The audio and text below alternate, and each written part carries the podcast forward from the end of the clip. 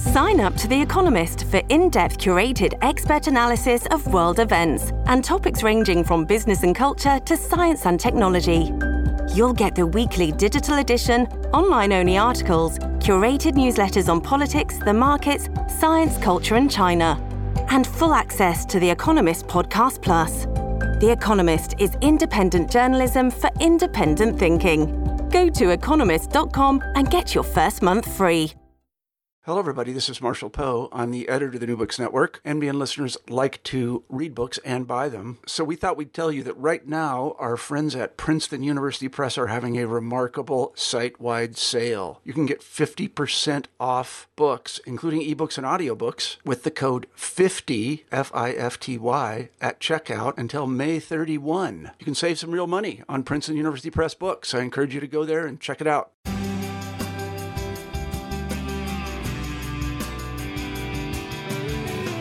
Welcome back to New Books in Sociology, a podcast channel on the New Books Network.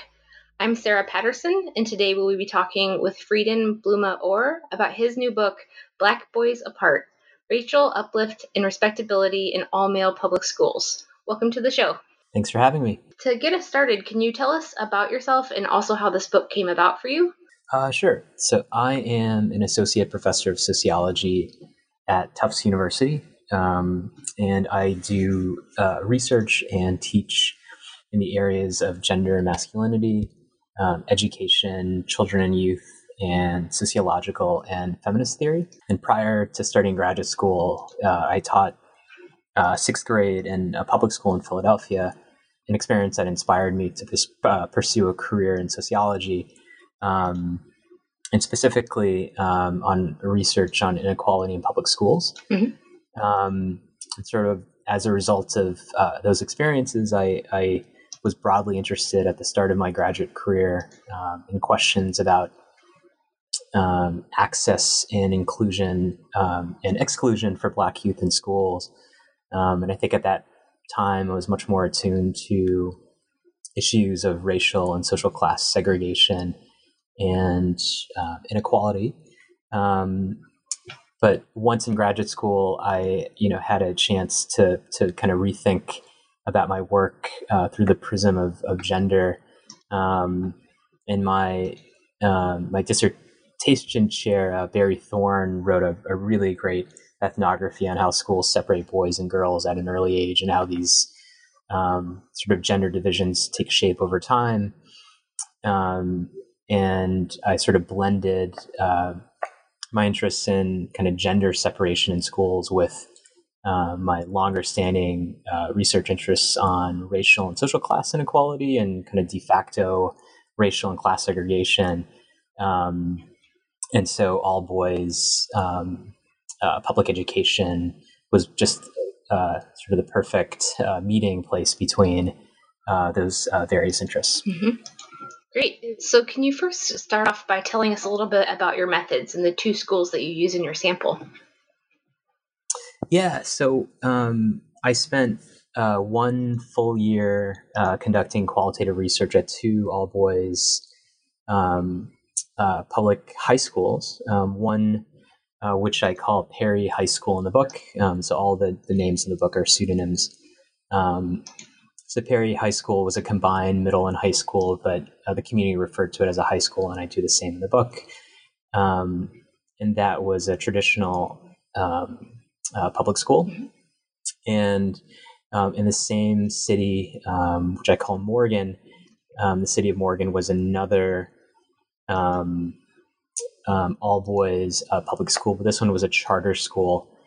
Um, and uh, so I spent 11 continuous months just observing um, people at the two schools. So, uh, you know, classrooms, assemblies, um, uh, games, extracurricular activities, um, and also interviewed 150 um, total people. So, students, parents, um, teachers, administrators, um, had a chance to speak with a couple of um, uh, middle school principals and CEOs that had sent their uh, graduates to these high schools, um, and also um, um, had a chance to interview one school district official um, and um, uh, the data for the book also included uh, just uh, an analysis of uh, school and school district um, documents.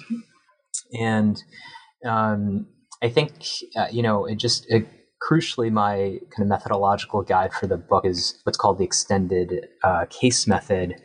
Um, and uh, so, in the words of uh, the architect uh, behind the framework, Michael Burawoy, um, what my project is concerned with is not uh, sort of statistical significance. So I'm, I'm, not really out to say sort of conclusively what works and doesn't work in these schools, but instead, um, I'm, I'm really aiming for kind of societal significance. Um, you know, I recognize full well that two schools aren't necessarily representative of all boys of all all boys schools nationwide. Um, so I'm not out to make any generalizations, but um, you know, I just wanted to show that um, what you know what's happening in these two schools can tell us, um, you know, a lot uh, generally about um, Black education, um, Black empowerment and self determination.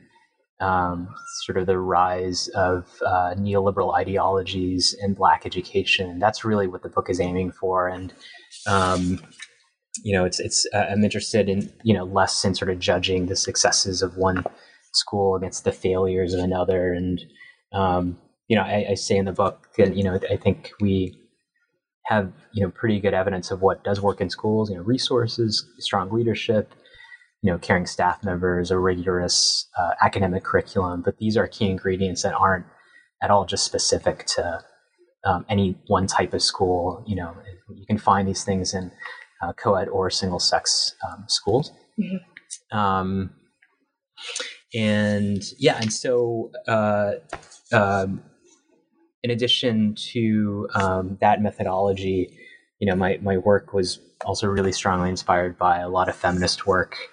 Um, and uh, the work of uh, childhood and youth um, scholars who are out to sort of show that young people are both I really um, love this phrase are both uh, beings and becomings. You know, they're beings in their own right. And they're also sort of becomings on certain life trajectories. And I really um, was hoping um, with a book um, to speak with as many, you know, young uh, men as I, as I could have uh, at the two schools to see what they thought about why in this day and age uh, they are sort of targeted for um, um, you know help and correction by um, by educational reformers. Great.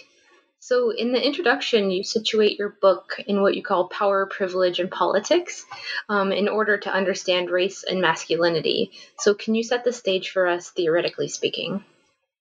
Yeah. So, um, I think, you know, uh, most kind of generally there are two things that I, I, I I'd like for readers to understand about um, the education of, of, of young black men. Um, and the first is that you know these schools and other um, schools today are sort of at a the the, the intersection of this really um, volatile uh, sort of meeting place of, of markets and democratic politics. Um, and the relationship between the two is one that's you know uh, uh, racialized, gendered, and classed. Mm-hmm. Um, and I also um, in the book am, am, really hoping to show how today's schools are are really a, a product of um, you know a legacy of schooling that dates back to all the way back to the post Civil War Reconstruction period. Um, and so, in addition to drawing out the kind of volatile relationship between markets and politics, um, I was hoping to situate today's schools in a much longer history of of targeting um, black boys uh, for educational reform. Mm-hmm.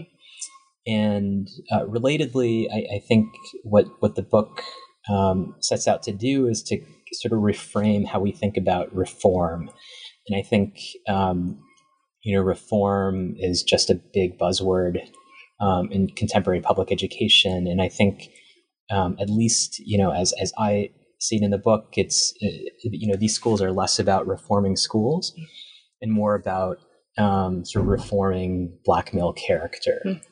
Um, and what I mean by that is that, um, and I can explain more in a bit, that the the schools themselves um, aren't really changing or innovating so much as they're sort of emulating things that have been in place for um, you know for decades and for centuries. Mm-hmm.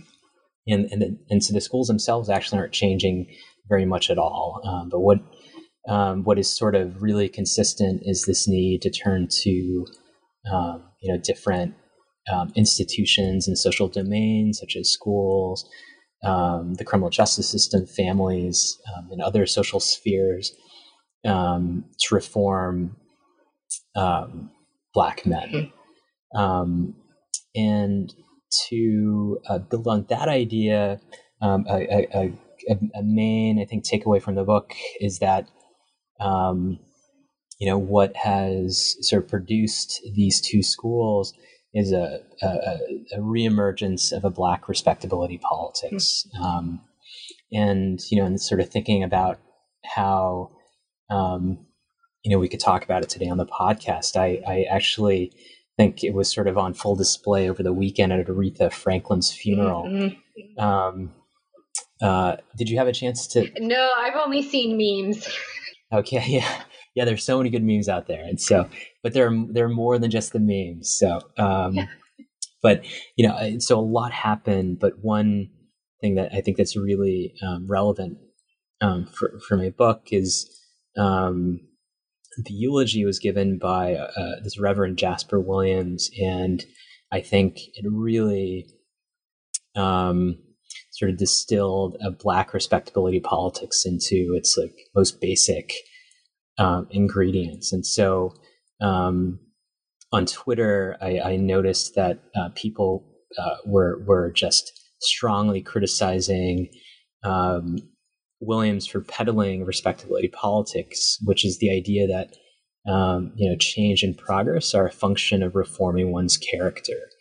Um, and so Williams used his podium to promote um, a really conservative sort of viewpoint um, that uh, for example, criticized the Black Lives Matter movement, um, said that only black men and not women can raise boys.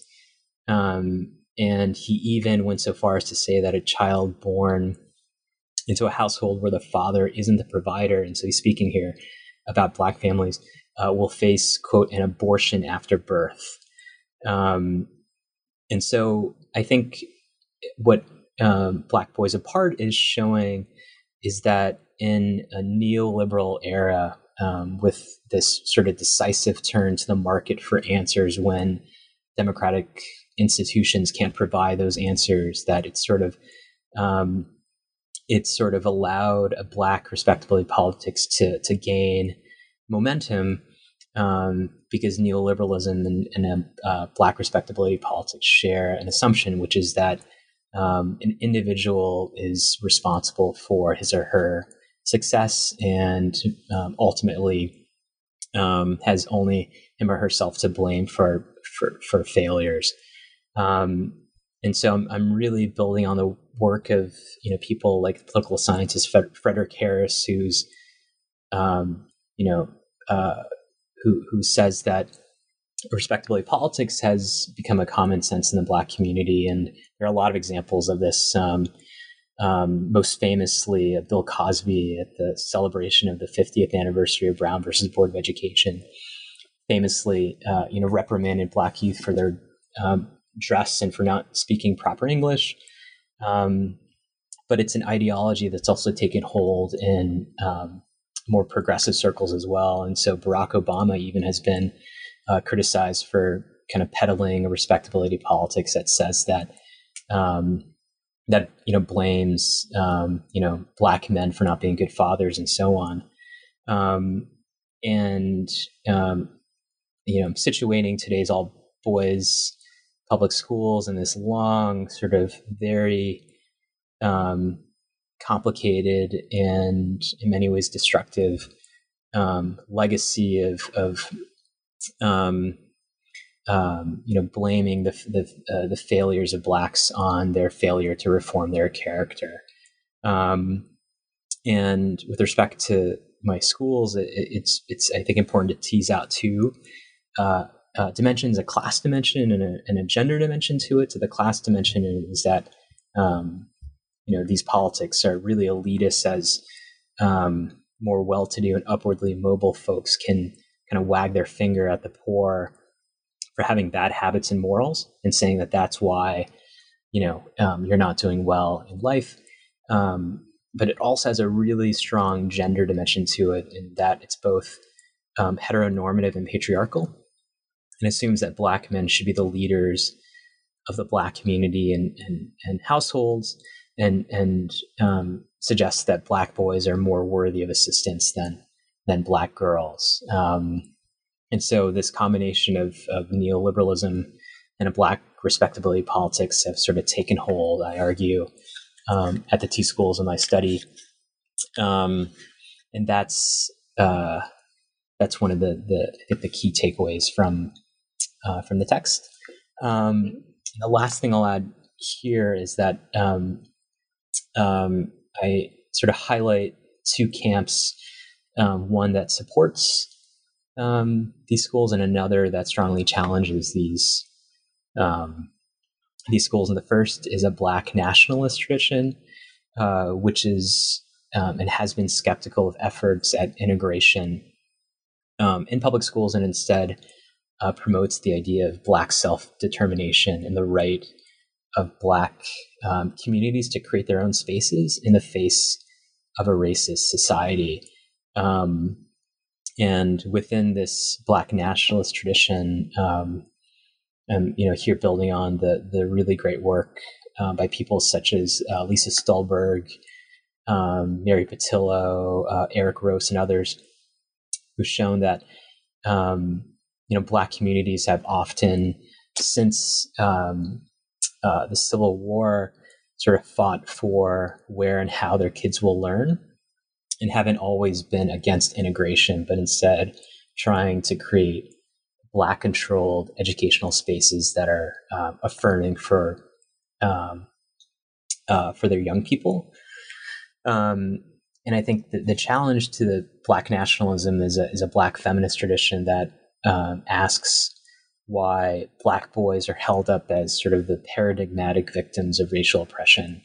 Um, and here, the idea is that um, you know, uh, sort of uh, uh, black black feminist perspective is highly skeptical of granting um, um, gender privilege to black boys, um, with the thought that doing so will help to liberate the entire um, uh, black community. Um, and so black feminists have have have strongly challenged these schools by saying that while black nationalism has a lot of um, liberatory potential, it's it's traditionally relied on a sexist politics.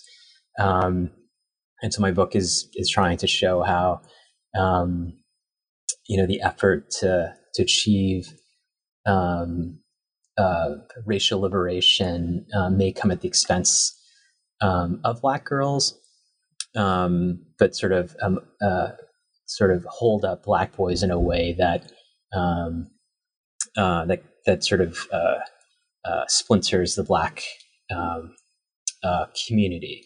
Um, and so I think that's that's uh, those are the main sort of theoretical kind of components to uh, to the book. So something you briefly mentioned was in terms of reform, school reform. And so, can you sort of give us an overview of the stories of how these schools um, became, especially in light of things like No Child Left Behind and privatization of education? So, I, I um, really set out to do this in the in the in the first chapter of the book, where um, explain you know how it is that uh, these two schools, Perry High School and and Northside Academy, uh, came to be in the first place, and um, so the privatization of public schooling, I think, is part of a larger story about the rise of neoliberalism that's impacted all spheres of social life, um, from education to um, the criminal justice system to healthcare. Um, and in education, at least, it has its roots um, in uh, the presidency of Ronald Reagan, um, but it's been taken up enthusiastically, I think, across the political divide too, including in President um, Bill Clinton's administration. Um, and beginning in the 90s, um, so uh, President Clinton's administration had um, was called Goals 2000, um, an initiative that really um, uh, is seen as the predecessor to No Child Left Behind. No Child Left Behind, which came into law in 2002, is is what really sort of codified um, uh, neoliberalism into educational policy. And um, in uh, the city of Morgan, so the site, um, uh, uh, the two schools at the heart of my study, um, um, over 15 years ago, the state um, intervened and took over the school district. And, and so the writing was on the wall, and the message here was that uh, the state had lost, um, you know, any faith in the city to be able to run its own school, um, its own schools, and um, in short order, sort of completely restructured the city so that um, a small um, committee was in charge with um, running um, uh, with running the school district, and you know this wasn't a democratic uh, process at all. Um, and and uh, the the small committee said that what we need is to give more autonomy uh, to local schools. Um, you know, the the school district is too large, too bureaucratic. Nothing can get done, and um, the only solution is to is to invite um, reformers into the city and to give them space, autonomy, um, and time to come up with uh, solutions to address you know, the, the, the different um, ills uh, affecting especially Black youth um, in the city. And I found that um, sort of privatization took five forms in the city of Morgan. The first was um, with standardization. Um, and here, you know, educational standards became the norm, but the idea was that the same rules would apply to everyone. And, um, um, you know, we need to be able to measure whether our kids are making progress, but also if schools are making progress. And so, you know, they, the city introduced school report cards to be able to, um, you know, show parents which schools were succeeding and which ones were failing. Uh, the second um, way was through innovation. And so, innovation, I think, alongside reform, is just a huge buzzword in contemporary um, public education. But the idea here is that supporters of um, privatization, privatization believe that change and innovation are just really hard to come by in large, democratically run institutions that, you know, things just happen too slowly. And so, you need to give local schools, um, the autonomy, the freedom to be able to run the schools um, as they wish. Um, the third way is through accountability. Um, so, uh, you know, given standardization and, and innovation, um, uh, you know, charters are restricted to these short-term contracts. Um, and they need to show like every couple of years that they're working. And so there are ways that we can hold institutions and people accountable if they don't if they're not, they're not meeting um, uh, certain standards. Um, and the fourth way was through competition, and I think this was a really um, um, sort of important story, especially at, at one of the two schools in, in, in the book at Northside Academy. And so, you know, entrepreneurs came in, sort of competed for these bids. Um, uh, the, the, school district just invited um, these educational management organizations or EMOs to come in, and these are private for-profit uh, firms that contract with uh, local districts to to take over schools. Um, but I think what I was trying to show too that on the ground there's a lot of competition between parents um, and between schools. Um, and finally, the the the last dimension, um, sort of the evidence of the rise of neoliberal ideologies in the city of Morgan was through surveillance. Um, and this has gone sort of hand in hand with the rise of mm-hmm. um, you know mass incarceration and a carceral state. Um, the idea is that you know a, a state can uh, save money by recruiting institutions such as schools um, to to to take part in surveillance efforts. And, and you know around this time we see the rise of um, a lot of uh, you know no excuses and zero tolerance kinds of schools. Um, the city of Morgan uh, uh, famously contracted with um, a private organization to run these schools for its most um, you know um, at-risk and dangerous youth um, and so in those uh, those five ways i think um, uh, the city of morgan was really sort of um, taken over by the logic of, of the market. Um, and uh, at Perry High School, um, so Perry High School uh, um, again was um, uh, a combined middle uh, school and high school, um, and it was run by an educational management organization, which I call Excel.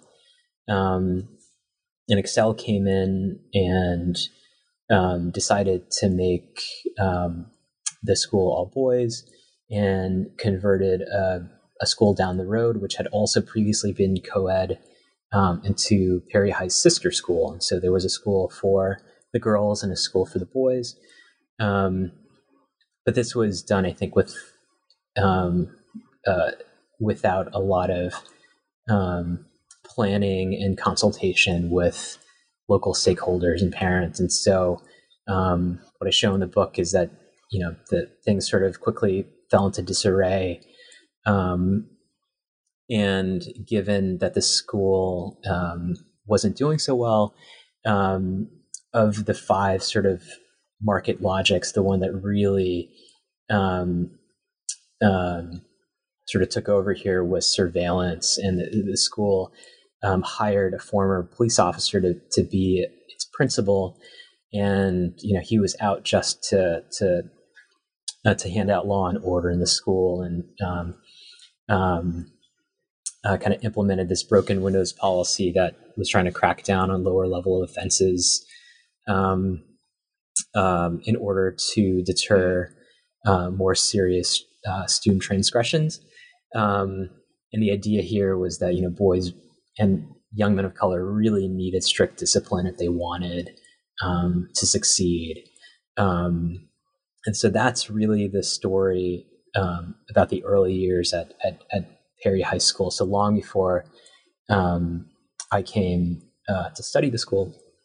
And um, Northside Academy was a charter school that um, opened um, several several years after Perry High School, and um, um, so Northside um, was a school that um, at at first was actually um, contested by a lot of um, uh, uh, feminist organizations, and so places like the National Organization for Women and the ACLU and other institutions, uh, organizations, I'm sorry, um, argued that um, you know the school um, was not uh, was illegal um, because uh, it came at the expense of girls.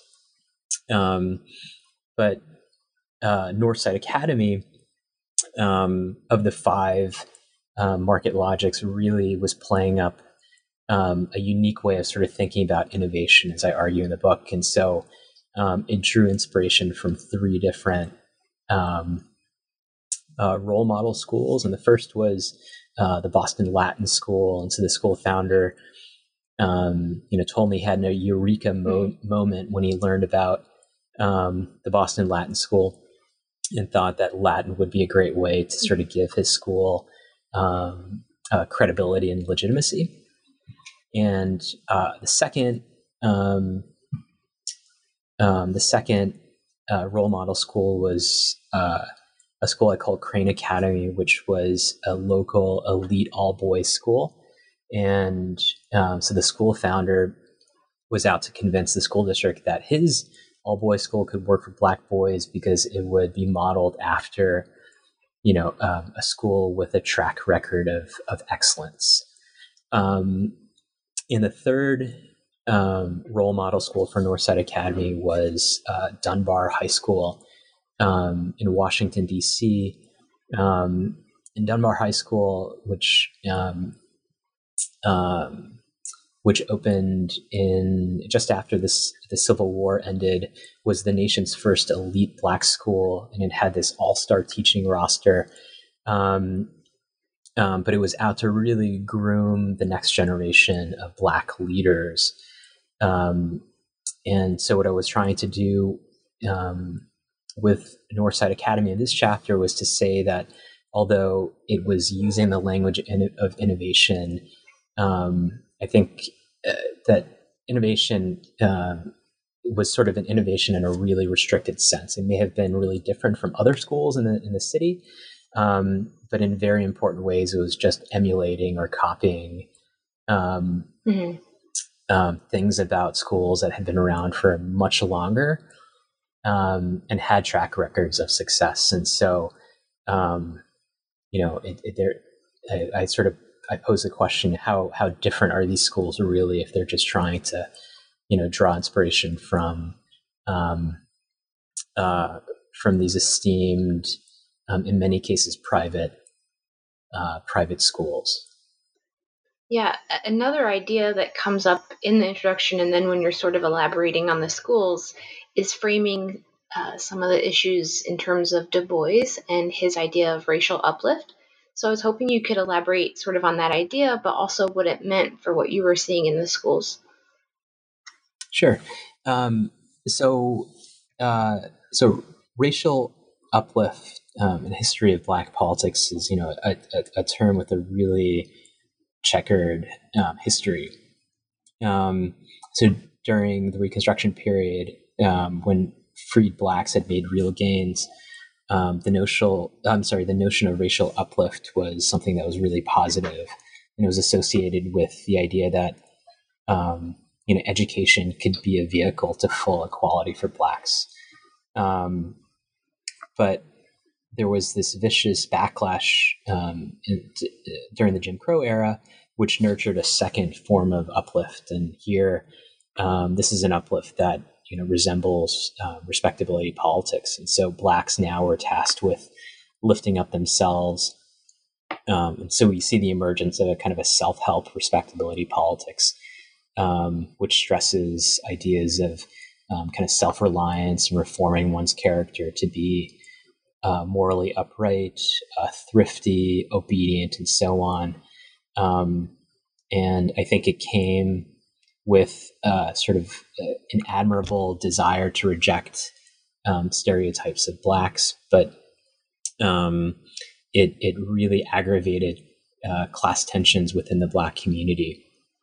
Um, and I, I, was really inspired um, by Du Bois's um, work on gender and education in the book um, and beginning with his notion of racial uplift. So Du Bois famously proclaimed um, in his early work that the black community could only be saved by its exceptional men, so a talented tenth, as, as he called it. Um, and it's an ideology that suggests that it's the responsibility of an elite leadership to help the black masses who can't help themselves. Um, and you know, with respect to Du Bois, what um, uh, the Black Boys Apart, my book is trying to show is that um, reformers, all kinds of educational reformers, um, um, draw inspiration from Du Bois, and you know, to, to, to use the language of um, the uh, the scholar uh, Roderick Ferguson. Um, uh, people cite it to Du Bois. People are constantly drawing inspiration for Du Bois, but in ways that sort of reinforce their own political commitments. Um, and the way I saw this playing out, the book in the book is um, sort of a talented tenth um, thesis taking hold in different ways at the hmm. two schools, um, and um, drawing on the work of another um, critical scholar. I really admired Joy James. Um, uh, uh, sort of re- reformers and others are are sort of freezing notions about Du Bois. Um, and the, the book is trying to help sort of thaw these notions and say maybe we shouldn't rely on a talented 10th ideology to support all boys education when other kinds of um, ideas from Du Bois are much more progressive um, and democratic. But I can I can return to yeah. that at the end of the podcast. Um, yeah.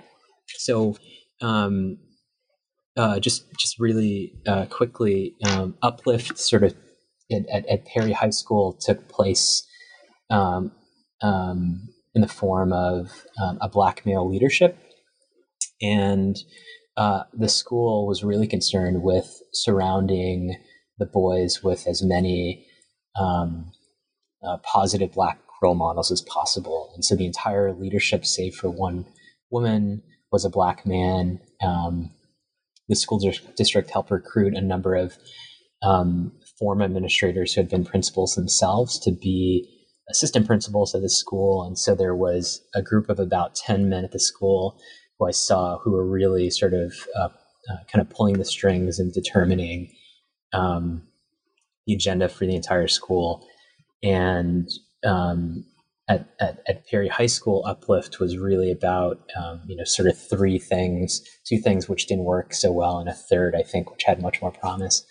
Um, and the first was what I call a, a, a, um, a, black male speaker series, and the boys were constantly, um, you know, being sent to assemblies and other meetings where um, uh, black men from the local community and from outside of the city were invited in to sort of share stories about how they had made it. And, you know, if they had made it, then the boys at Perry High School can make it. Um, but this really um, was met with a lot of resistance from the boys who were sort of offended by the message they were getting from uh, these older men they didn't know. Um, um a second um, way was through uh, uh, classroom lessons, and these were sort of hit or miss, but there were many opportunities for the boys to talk about um, kind of black identity, black male identity, and black male empowerment um, in the school, and to talk about things like the election of Barack Obama and what that meant. Um, you know, there were a lot of discussions in school about uh, policing and surveillance and how um, you know these things harmed uh, black men. Um, and a third way uh, was through a new um, um, mentoring program, and I think of the three, it held the most promise because it um, was, um, uh, you know, a, sort of a long term um, commitment, but it brought together a lot of a lot of men um, who were committed to working with boys um, for the long term. So meeting with boys um, um during school, primarily after school. Um, but you know, crucially, again, you know, the, the the the group of people who was really sort of leading the way here was uh, this really strong black male leadership, and you know, it was something that really was just you know, unquestioned that the, the school absolutely had to have a strong black uh, leadership because what the boys needed um, were were uh, sort of visions and models uh, for success uh, who were other uh, black men. And um, Uplift at Northside Academy took on a different form.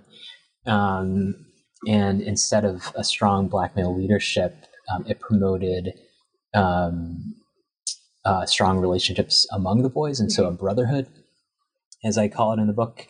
Um, and the basic idea here was that the school didn't think that, um, or certainly not to the extent that it uh, that it was the case at Perry High School.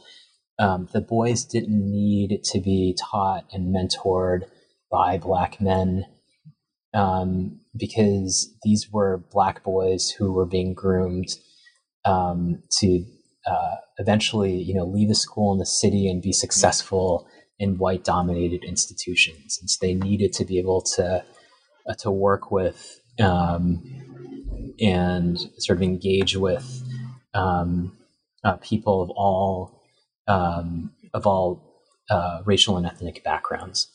Um, and a related idea was that uh, because the school was was really concerned with finding the best uh, teaching talent, um, it, you know, uh, this could be um, a person of any gender or race, so long as it was someone with you know really good academic credentials and could um, uh, could teach uh, the boys a, a, classical curriculum, one grounded in Latin, um, that you didn't need to just you know uh, promote the idea that it, a black man needed to be at the front of the classroom. Um, and uh, so, with respect to uplift, and I think this kind of links to something at the end of the book, but um, at Perry High School, uh, although there wasn't a strong brotherhood, um, the boys were being groomed to one day be what I call um, kind of heroic family men. The idea was that they needed to um, sort of survive and stay strong now because they would be called on eventually to take care of their community um, and other fictive kin. Um, while uh, the young men at Northside Academy um, had a really strong brotherhood, and they were they were tasked with looking out for one another now, so they could eventually succeed and make it out of the community um, and go on to be leaders of industry. Um, these are people who, you know, the the um, terms like success. I'm sorry, phrases like success in the global economy was really important at a school like Northside Academy. Um, you know, the school was really trying to ask the boys to reject their local community and see that there were threats at every turn, and the boys needed to look after one another because they were, um, you know, the the city's exceptional young men, and they needed to be able to get out in order to be successful on their own terms one day. Um, and so that's how I saw racial uplift um, sort of playing out differently at the two schools. So then you move into a discussion of what you call contradictory discourses. So this is in terms of justifying separating boys and girls. Can you tell us more and give us some examples of those that you found in the schools? Yeah. Um, so, um, you know, I, I in in chapter two, I was just trying to kind of answer, um, or or uh, to, to to to describe the answers to the question, the most basic question um, I asked, which was why separate boys and girls in schools, um, and you know the, the the the kind of common sense response, most popular response was that boys and girls uh, distract one another. Um, and Elizabeth Woody, who um, has done really great work on all um, on single sex education, calls this a discourse of distractions. And what I'm trying to do in this chapter was uh, to show or to complicate this discourse and to say that a respectability politics plays a really important role um, in these discourses. Um, and so when I, you know, was talking with people, I would find that you know they said actually I'm not sure if it's always the case that boys and girls distract one another. Um, it could be something really perilous, and so a second discourse was a discourse of um, teenage pregnancy where here um, boys and girls were seen as really kind of dangerous threats to one another because um, it eventually would um, lead to um, uh, young women being moms and boys being absent fathers um, in the lives of their children. And so the school was really trying to um, to be careful about this discourse Um, and uh, but what it what it really shows and how respectability politics plays out here is that the schools are kind of perceiving girls in a certain way. These were, you know, dangerous, deviant, bad girls. Um, and schools, both schools are constantly saying that the boys need to avoid these girls at all costs and that these girls could kind of derail um, the boys from mm-hmm. a positive future. And then there were t- uh, a couple of more discourses um, at work. This, the, the next one was a discourse of competition. Um, and here, uh, both people at Perry High School and Northside Academy um, viewed uh, girls a stiff academic competition, and that's why they needed to um, be in their own school. And so, because you know, boys, their self esteem plummeted because they saw the girls as being smarter, and so on. Um, and but the, the, the image of the girl here, the black girl, was very different, and and this was a respectable, rule abiding, good girl. Um, and uh, the next discourse was a what I call discourse of motivation.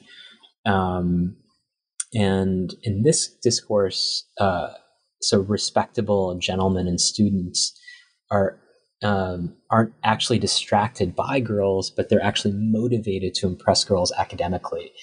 And um, although this was a discourse that resonated with both um, with boys at both schools, it it, it really was um, um, um, was more at at, uh, at work at Northside Academy, where you know a lot of the students told me actually I when whenever girls are in the building or women are in the building, that's when the boys are on their best behavior because they want to be seen as studious, respectable, um, uh, uh, gentlemen with you know a, a, a, good head on their shoulders, um, and uh, so all these kind of discourses were at play at the schools, um, and the last one was a um, uh, a gay school discourse, which played out uh, differently at the two schools and at Perry High School. Um, um, so the, the idea behind the gay school was that the, the, the boys believe that an all boys school mm-hmm. uh, both attracted boys who were gay to the school um, and also um, this all male environment um, had the potential to turn boys gay who are otherwise straight. Um, and so at Perry High School, um, this uh, gay school discourse um, took on a really kind of troubling form because it uh, linked up with the school's reputation as um, a prison. And so it stoked what I found these really um, uh, sort of troubling anxieties around uh, same sex um, acts and same sex desire in prisons. Um, and the boys, for example, would joke about uh, prison rape um, and say that, you know, because Perry High School resembled a prison and now is all boys, you know, what happens um, in these spaces is that, um, you know, um, certain men and boys prey after weaker men and boys. And so this really taboo topic of uh, of uh, prison rape um, was expressed through jokes. Um, and at Northside Academy, the gay school discourse took on a really different form. And so, because these were young men who wore uh, ties and blazers and were respectable, um, they thought that other people in the community um, view them as being totally emasculated. That these were boys who, because they were North Side nerds, weren't able to defend themselves, and they were just weaklings. And the boys at North Side thought that others in the community saw them as sort of easy prey, and that they could be um, sort of attacked um, um on the streets. Um, and just sort of in conclusion here, I while the discourses vary, I think really um, an, important sort of thing to keep in mind was uh, mm-hmm. that they all shared an assumption of heteronormativity, and so the idea that you know boys and girls were were different, and um, uh, but also that respectability politics played a really important role uh, in whether you know the, the the girl that the schools had in mind uh, was a good girl um, um, a respectable girl or a bad girl or a deviant girl. Um, and so that was uh, what I was trying to accomplish in, in the second chapter in the book. So you also discussed the idea of a hidden curriculum. Um, and so maybe for listeners who aren't familiar with that, can you explain what that is and how you saw it play out in your schools? Uh, a hidden curriculum is just uh, the idea that, you know, in addition to an explicit formal academic curriculum, um, that there um, are unspoken rules and norms that create advantages for some students. and disadvantage other students. And uh, building on this idea, um, I show in the book that um, all boys uh, schools are really drawing on a tradition of educating uh, the head, the hand, and the heart. Um, and this is building on the work of Martin Summers. Um, it's the idea with the head is that uh, schools should try to um, you know implement a, a, sort of a classic liberal arts education. Uh, the hand refers to teaching um, to offering vocational or an industrial education, and the heart refers to educating uh, the character of Black youth. Um, and so, just really quickly at, at Northside, um, you know, the the the uh, the school's uh, formal um, academic curriculum was grounded in Latin, um, but the uh, sort of the hidden curriculum was that it was trying to discipline the minds and bodies of the boys. That um, in, in, in a really interesting way, the school um, turned to a curriculum that was culturally irrelevant. This is something that the boys, you know, constantly told me had so little to do with their actual lives outside of the school. Um, but over time, they came to embrace Latin because they saw it as their ticket to mm-hmm. um, uh, to success. And you know, students here told me that their middle schools taught them much more about Black history than Northside Academy. Um, but the school was really committed to um, to Latin and, as I describe in the book, to to sort of um, developing respectable young men who had disciplined minds and disciplined bodies. Um, while at Perry High School, um, you know, lacking a Latin curriculum, um, the school is much um, sort of more attuned to offering culturally uh, relevant uh, curricula. And one actually that in some cases rejected a respectability politics where um, you know teachers um, were trying to keep it real with the young men and um, you know really wasn't really weren't trying to promote the idea that um, you know respectability was their ticket to success um, and so uh, the academic uh, curricula took on really different forms at, at, at the two at the two schools. So a word that comes up a lot in your book is the word resilience. So I was hoping you could elaborate on that for us. The book, in, in part, is, is, is trying to do is is to say that you know in, in, in recent years there's been a lot of really great and important work um, sort of promoting the idea of resilience mm-hmm. in um, public education um, in a close uh, um, a, a, concept that that's that's um, mm-hmm. similar to resilience is grit. It's probably it's it's the more the controversial version, um, and the idea here is that you know if if students can just learn to change themselves, then um, that'll result in positive outcomes later in life. And, and so um, things like uh, delaying gratification, being optimistic, persevering, um, you know, learning to beat the odds. That if, if, if you learn to develop these skills now and change yourself, these sort of soft or non-cognitive skills, that these are really the, the ingredients for success. Um, and what I'm trying to do in the book is to say that you know we should be really um, worried about efforts to change the character of black youth because there's a long history of uh, respectability politics, which um, you know has has just proved divisive in, in black communities and in um, educating black um, kids. Um, and so, you know, I, I think my, my book in part is just trying to challenge what I see as kind of endorsements of all boys education uh, for Black and also for Latino boys um, as uh, potentially a good thing because they build resilient kids. And um, um, I think that we should be skeptical of those endorsements because a lot of work on resilient Black youth really are focusing just on gifted and academically oriented Black youth, and these it's a really sort of specific cross section of Black youth, and there's just great variability among this population.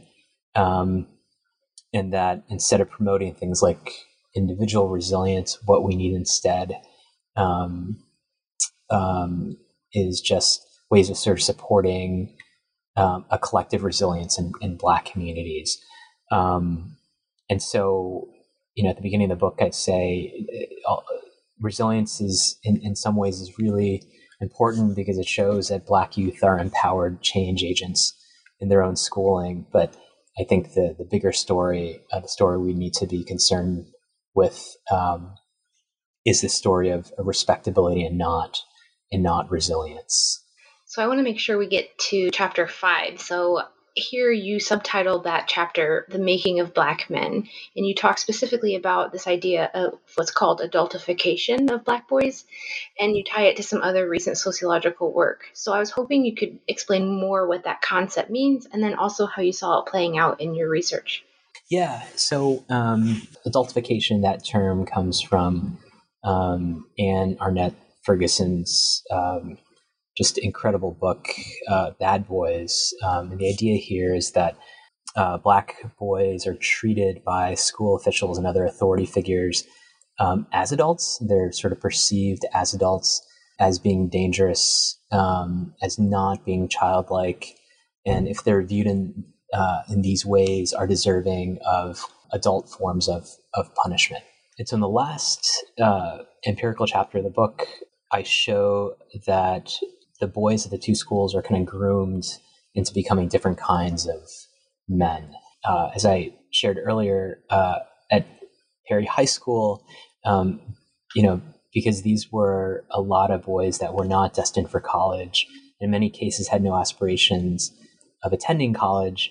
Um, the school was trying to promote this idea of the boys being what I call heroic family men. And these are men who, these are boys who needed to survive and take care of themselves now because they would one day be tasked with taking over and leading their own community. They needed to be able to take care of their sons and daughters if they had children and to take care of, to being a good provider for their families.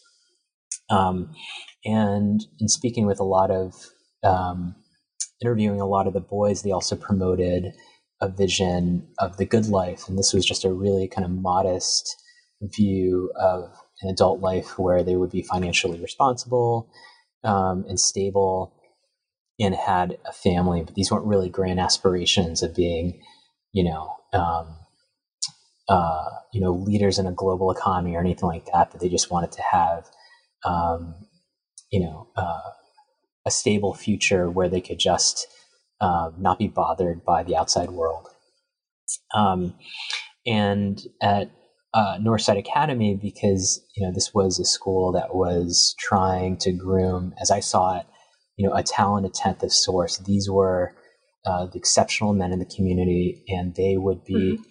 become what I called ambitious entrepreneurs. Um, and these are, you know, boys and eventually men who were self-reliant, who were leaders, were on the cutting edges of their industries. Um, and they would uh, had no responsibility to come back and look after their community.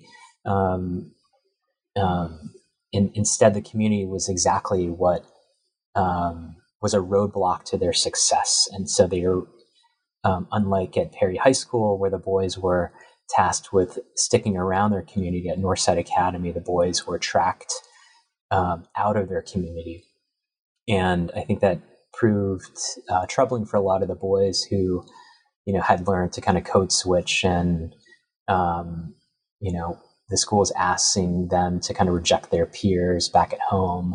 But these were a lot of boys who really cared about um, their friends back at home who were not Northside students.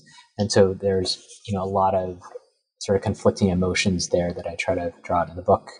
Um, but um, but yeah, and so at, at Northside Academy, these boys were becoming ambitious entrepreneurs who eventually would leave um, the community and would be, um, you know, in, in, in, in, according to the school's motto, sort of they would be um, uh, they were solely responsible for their own future fortunes. And so fortune here was both sort of their fate, but also I think tied to kind of being um, very financially successful um, one day. So, in the conclusion, you turn your eye to the institutional level differences in general, but also between these two schools particularly. Can you give the listeners your sort of big takeaways from this work? Yeah. Um, so, the first is I think I'm hoping uh, readers will um, sort of understand how we can use all boys education to understand Black respectability politics today and, and how um, Black respectability politics, um, there's both peril and matters of survival behind that. Um, and with survival, I think, you know, I, I um, if, uh, if there's anything I think I could, could, have done a much stronger, much better job in my book of sort of showing how um, a respectability politics um, is a survival strategy. There, I think um, you know, there's great work by uh, Nora Gross, for example, um, who's shown that um, you know black youth are kind of acutely aware of media representations that drive a wedge between respectable and deviant images of black identity, and they're told that you know if you want to survive, then you need to be able to you, you need to dress a certain way. You need to to really make sure that you look like you are middle class in that you are not um, you know, a thug, for example. And so, in in in a really, I think, important way, is uh, respectability politics is is a survival strategy. It's um, as some people have called it, sort of a form of black armor. And I think in an era of police brutality and mass incarceration, I mean, these are really important concerns. Um, but respectability politics is also um, a matter of peril. Um, and I think that um, while supporters of all boys education, um, you know, I think ostensibly these are schools that should be um, supporting um, all boys, but instead, um, as I saw it, you know, they're, they're really just targeting um, the hmm. most exceptional boys who have the best chance of making it out of the community. And this drives a wedge between upwardly mobile black respectable black uh, boys and their more at risk peers. And these are young men who are more likely to be involved um, in the criminal justice system, criminal justice system and the informal economy. And so all boys schools are just um, sort of aggravating a black respectability, black respectability politics um, that have uh, that's taken on a new life. I think in, in an era of neoliberalism. Um, and uh, the second, I think, big takeaway is that um, you know I'm, I'm I, I don't. The, the, book is not at all an endorsement of the schools, um, but I think that I, I, was trying to highlight ways that um, you know um, uh, the schools were were promoting positive forms of behavior. The Northside Academy, for example, um, although it was a very strict school, um, uh, it, it, sort of promoted diverse ways of being boys, and and so you know at these weekly, these raucous weekly assemblies, um, boys who took who participated in drama and dance, um, you know, were um, were applauded alongside boys on the basketball team. And so the idea here is that in a really restrictive environment, uh, paradoxically, that boys are able to, um, you know, be their true selves. And I think there's something really important behind that. And, and I hope um, that schools can, can continue to promote, you know, different ways of being boys without always, um, you know, idolizing sports, for example. Um, and uh, at uh, Perry High School, uh, the school was rejecting, I think, respectability politics, and and um, I think that's, that's that's a really big takeaway uh, from the book. Um, and just to wrap up here, I, I think um, if the schools, as I argued in the book, are really um, sort of obsessed even with this notion of um, racial uplift and a talented tenth ideology that um, we, we should thaw these notions associated with Du Bois and instead take up what he called um, an abolition democracy, which is just the idea that um, you know we need collective mobilization that challenges white dominance across social spheres, from education to healthcare and so on. Um, and here, I think um, you know I'm, I'm, really asking schools to um, uh, to consider how they they sort of overemphasize competition and self reliance at the expense of sort of promoting uh, the greater collective good within their communities. Um, and you know, I, I, find a lot of um, uh, good being done in radical movements and radical youth movements, including Black Lives Matter, which really um, um has rejected a respectability politics. Um, and I think that's the first step towards um, uh, towards all boys schools that will be much more inclusive and progressive um, and less exclusionary. Um, and I think, yeah, and so those are my my two main takeaways from uh, from the book. So today we've been talking to Freeden Blume Oeur about his new book, Black Boys Apart Racial Uplift and Respectability in All Male Public Schools. So, what are you working on now, Freeden?